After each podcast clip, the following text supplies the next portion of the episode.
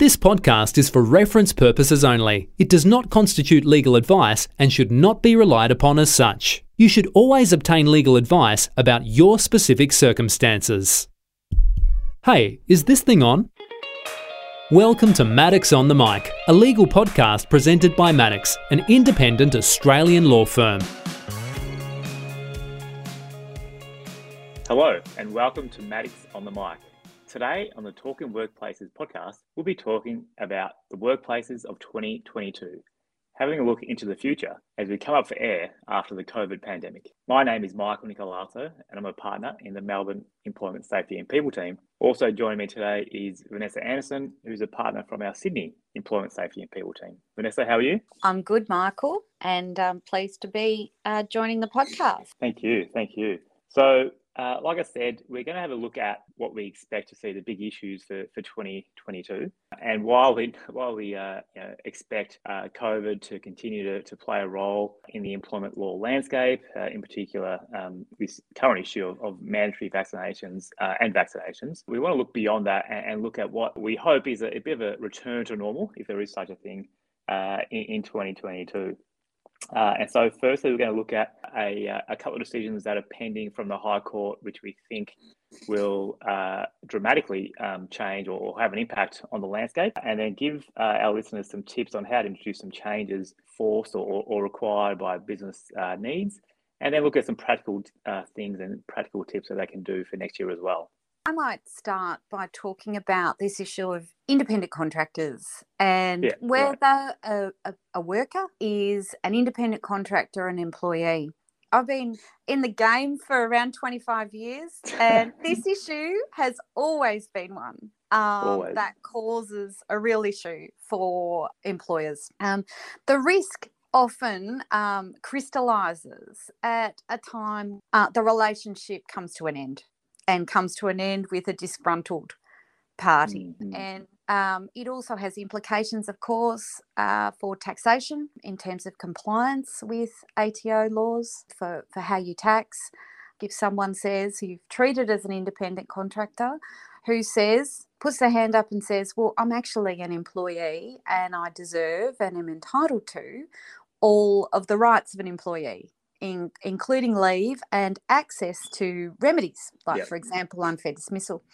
So it's not new that this has been a matter of controversy in the courts, including all the way up to the High Court. Until recently, the law was reasonably uh, the law was reasonably settled um, mm. in relation to a multi factors uh, test. Hollis and Vabu was the uh, leading case. And that case uh, developed a set of indicia of factors that employers could look to. Um, and sometimes it wasn't easy and isn't easy uh, to go through those factors, but there was sort of a framework that we could look at. And one of the issues was not so much looking at the formality of the contract, formality of the relationship, and the prime issue of control. That's been put into a little bit of um, contention um, mm. at the moment. And so um, you'll know we had the decision, which wasn't squarely on independent contractors, but in Rossato earlier this year. And that really set the cat amongst the pigeons. Um, in terms of some in terms of some comments by the High Court about the primacy of a contract, yeah, um, yeah. and that a contract defines the relationship, whereas we've been uh, you know employers have been approaching it on a, what you do in the the contract is part of it but actually what you do day to day denotes how the relationship should be viewed at law and we've got some really interesting cases coming up, um, two in particular that the High Court has heard but is yet to give a decision on. We're hoping it'll be by the end of the year. Yeah. Um, and and that's two cases. One, it's the CFMM EU and the personnel contracting, and the other one is ZG Operations Australia and Jamsek. Each of those cases were different, and it will be very interesting to see how the court uh, looks at this issue of what is an employee and what is an independent contractor. Mm. So, hmm. really briefly, and without boring you all in relation to all the facts, the CFM I'll, I'll, call it the personnel contracting uh, case. That's an appeal from the full federal court. The worker in that case was a young 22 year old from Britain in Australia on a working visa. He had about eight months' experience as a bricklayer and he had also worked as a barman. When he arrived in Australia, he approached a labour hire company, personnel, was interviewed, he was successful and presented with relevant paperwork which he signed, and he was then offered work as a labourer with one of personnel's clients. Mm. He worked regular hours for the client under its control and supervision, doing basic building work, cleaning the site, removing rubbish, preparing for the site uh, for work by others. And basically, strangely, for a lot of um, employment practitioners, the full court said that Mr. McCourt was, and the, the relevant employee was an independent contractor. And the court, in its majority, Michael, made some comments about, you know, criticism of the current multifactorial test mm, mm. that employers, uh, you know, engage in, and that actually this was too binary, and that because of the changing nature, made some comments about the changing nature of the workplace, which I think Michael, you can talk about um, in a moment, mm. um, but that it was difficult now to have this sort of binary uh, view about workers Similarly, although a different outcome, the same sorts of issues were dealt with in Jamsek. Um, the applicants were truck drivers for about 40 years for uh, ZG operations, and they actually purchased their own trucks um, and to use in their employment, and they became um, contractors. In 2017, this was long long standing. It was from 1985. Mm. 2017, um, their employment was terminated by the company and they sought to make some claims based on their employment status. In this case, um, and the main judgment, uh, which the others concurred, said that the applicants were at all times employees despite the presence of indicia of an independent contracting relationship and that these two drivers, notwithstanding they had their own trucks and were conducting some of their own business, were an integral part of the employer's business, and that there was a long un- uninterrupted period for which the applicants worked for the company. Again, not made as a stronger criticism of the multifactorial uh, test, um, but really you need to look at all of the circumstances in any given case we're waiting to see. But I know, um, Michael, you and I've discussed before. You know, this then leads into you know the the law and the the thinking on the gig economy generally and the nature of who is an employee. Yeah, it really addresses. You know, we see these issues arise on a daily basis, uh, and I guess as employment lawyers, that's why they're so exciting because. Uh, it really goes back to the fundamentals of you know whether a person is a, an employee or a contractor, uh, one, but also it has broader implications, like you said. So you, you, may remember there was the decision from the Fair Work Commission in around May this year, which found that a uh, Deliveroo driver was in fact an employee, and that's pretty, um, I guess, it was pretty unexpected and unusual because there was a shift in that decision away from the, the traditional notions of who an employee is, and, and the commissioner yeah. in that decision looked at the factors but said, look, well, on balance, uh, this person is an employee uh, or even though he was uh, working for various uh, deli- food delivery um, companies, you know, through through an app. So has a landscape to has the potential to change the, the gig economy landscape. Uh, Deliveroo appealed that decision.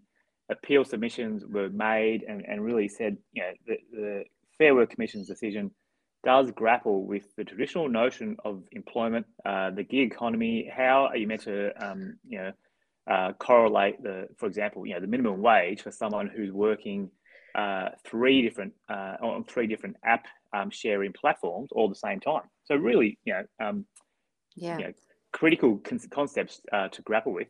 Yeah. And so the, and- the, the full bench said we'll just wait until we get some clarity from Jamsek uh, and, and, from um, personnel contracting. So we'll see we'll see it play out in, in all contexts. So it's really really um, interesting decisions.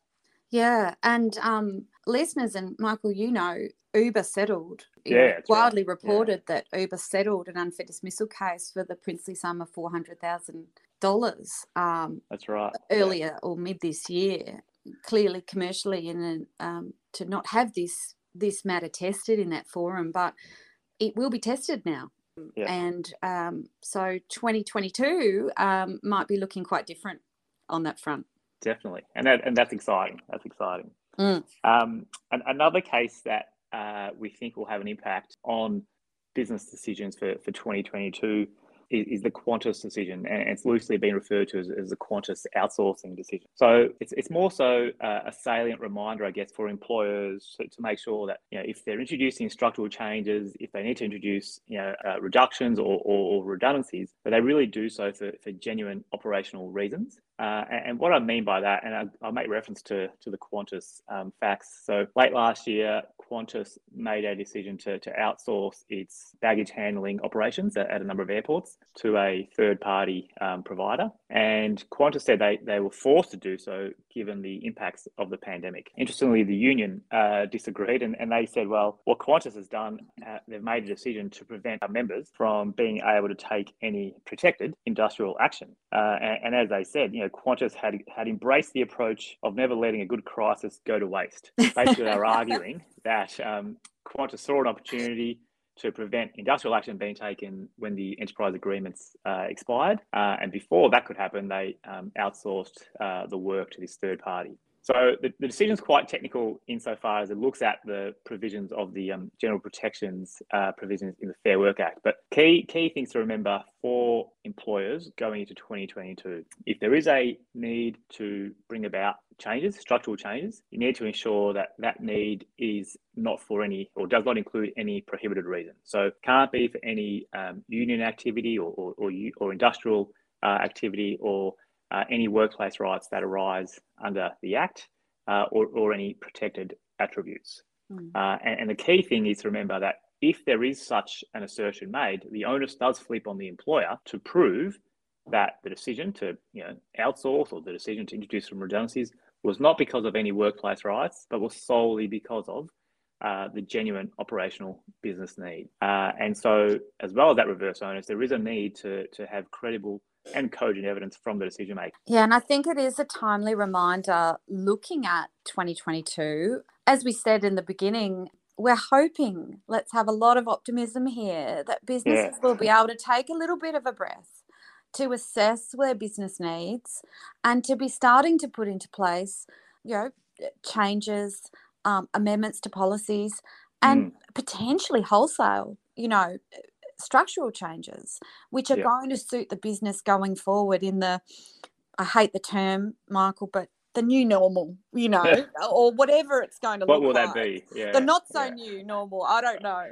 And um, being aware of, um, you know, the the real basis for that, and not just making sure that you're avoiding adverse action, but also being otherwise fair and reasonable and complying with all your obligations is obviously, you know, the journey that employers yeah. will have to have to go about when thinking about these sorts of changes from a workplace perspective, which probably feeds in really well, um, Michael, to the last topic we were going to be talking about, which is about sort of almost a grab bag of some issues that we see mm. might be happening, um, particularly once and hopefully, um, you know, HR managers and senior executive teams can be taking a little bit of a breath, maybe yeah. over January, a little bit of a break, and looking at things with fresh eyes.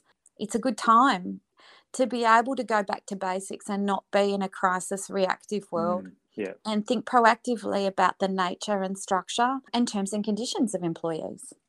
Yeah, spot on. So I think yeah, a, a really simple and I think almost you know normal thing uh, can be looking at your policies, your contracts, and your procedures. You know, we've been operating uh, in this crisis mode for what, 18 months or so, and you know, um, how, how often has a HR manager or an executive team been able to step step back and say, okay, what do our policies look like? What do we need to have included in them? Uh, yeah. And hopefully, early next year is is that opportunity. Yeah, Inc- you know, including are they fit for purpose for a compliance from a compliance mm. level. I mean, we've had yeah. the 27th of uh, September date for casual um, conversion, which I'm sure everyone, all employers are aware of. But are your contracts um, for for new starters as well um, updated to reflect some of the changes? Flexible work is going to be uh, one of the big issues, and flexible work as a permanent arrangement, not yeah. a reaction to COVID restrictions. Are those policies still fit for purpose? Mm. Do they mm. need to change? Is there an expectation um, now? Um, I would say there is for most employees to think that they can work flexibly, not just in terms of working from home, but in terms of the, their hours and the other things that they might like to prioritize in their life as well as work. So, if there is going to be sort of major changes um, to the expectations or requirements of a workplace, then I guess the first thing is is consulting early on that.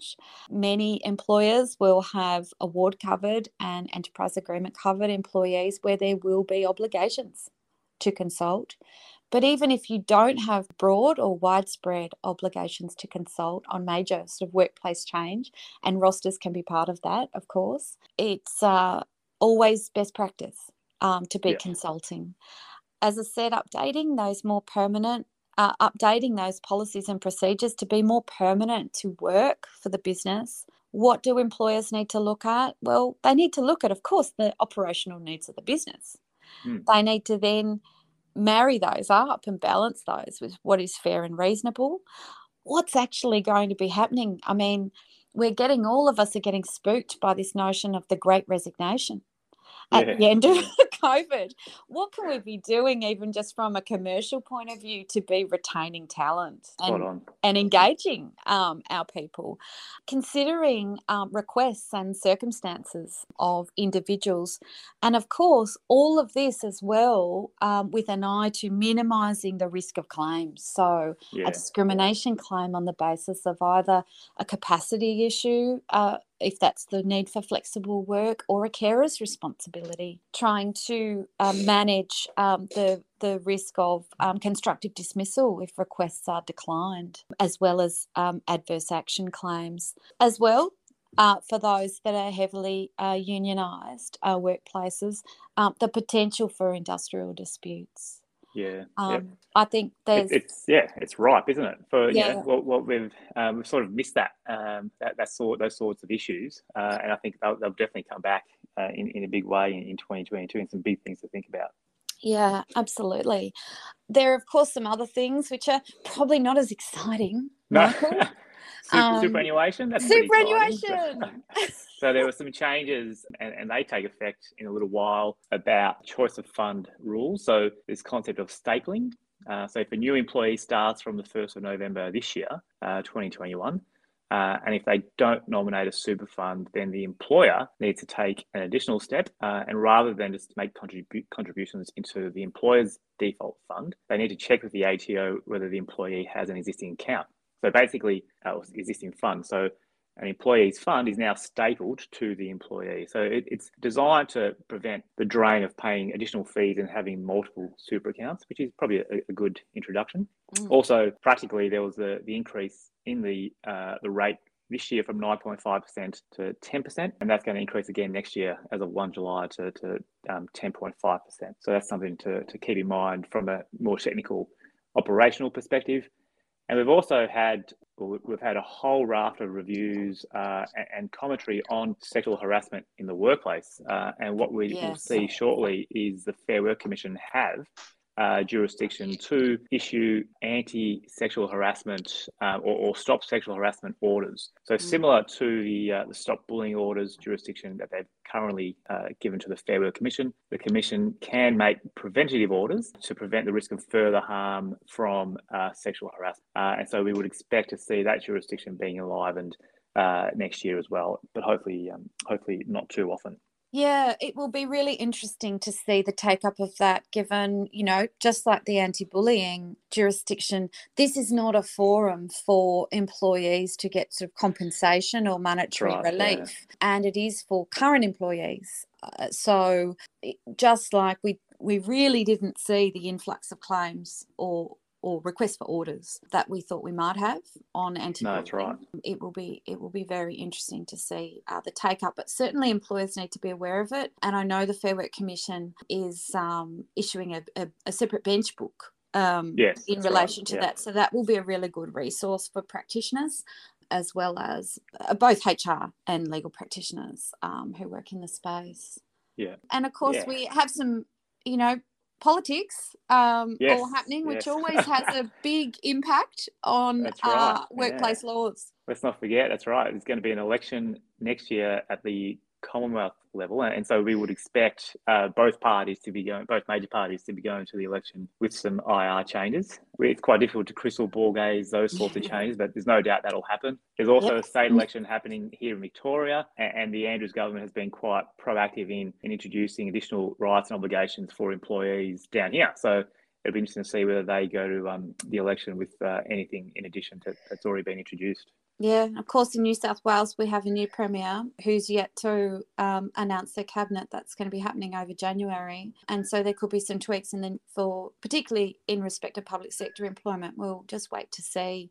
Um, mm. And no doubt the, the, the policy and the changes will be the subject of another podcast next year yeah. when, when um, those policies, are, particularly at the federal level, are released.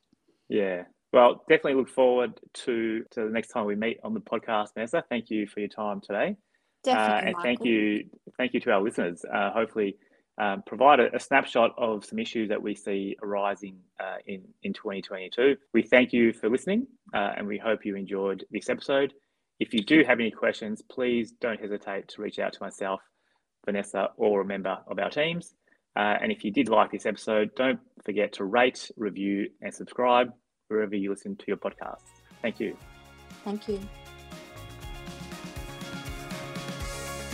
Thanks for tuning in to Maddocks on the Mic. Don't miss an episode of the show. Head to maddocks.com.au forward slash podcast to subscribe. If you'd like more information on any of the topics discussed in today's episode, visit the Maddocks website, maddocks.com.au.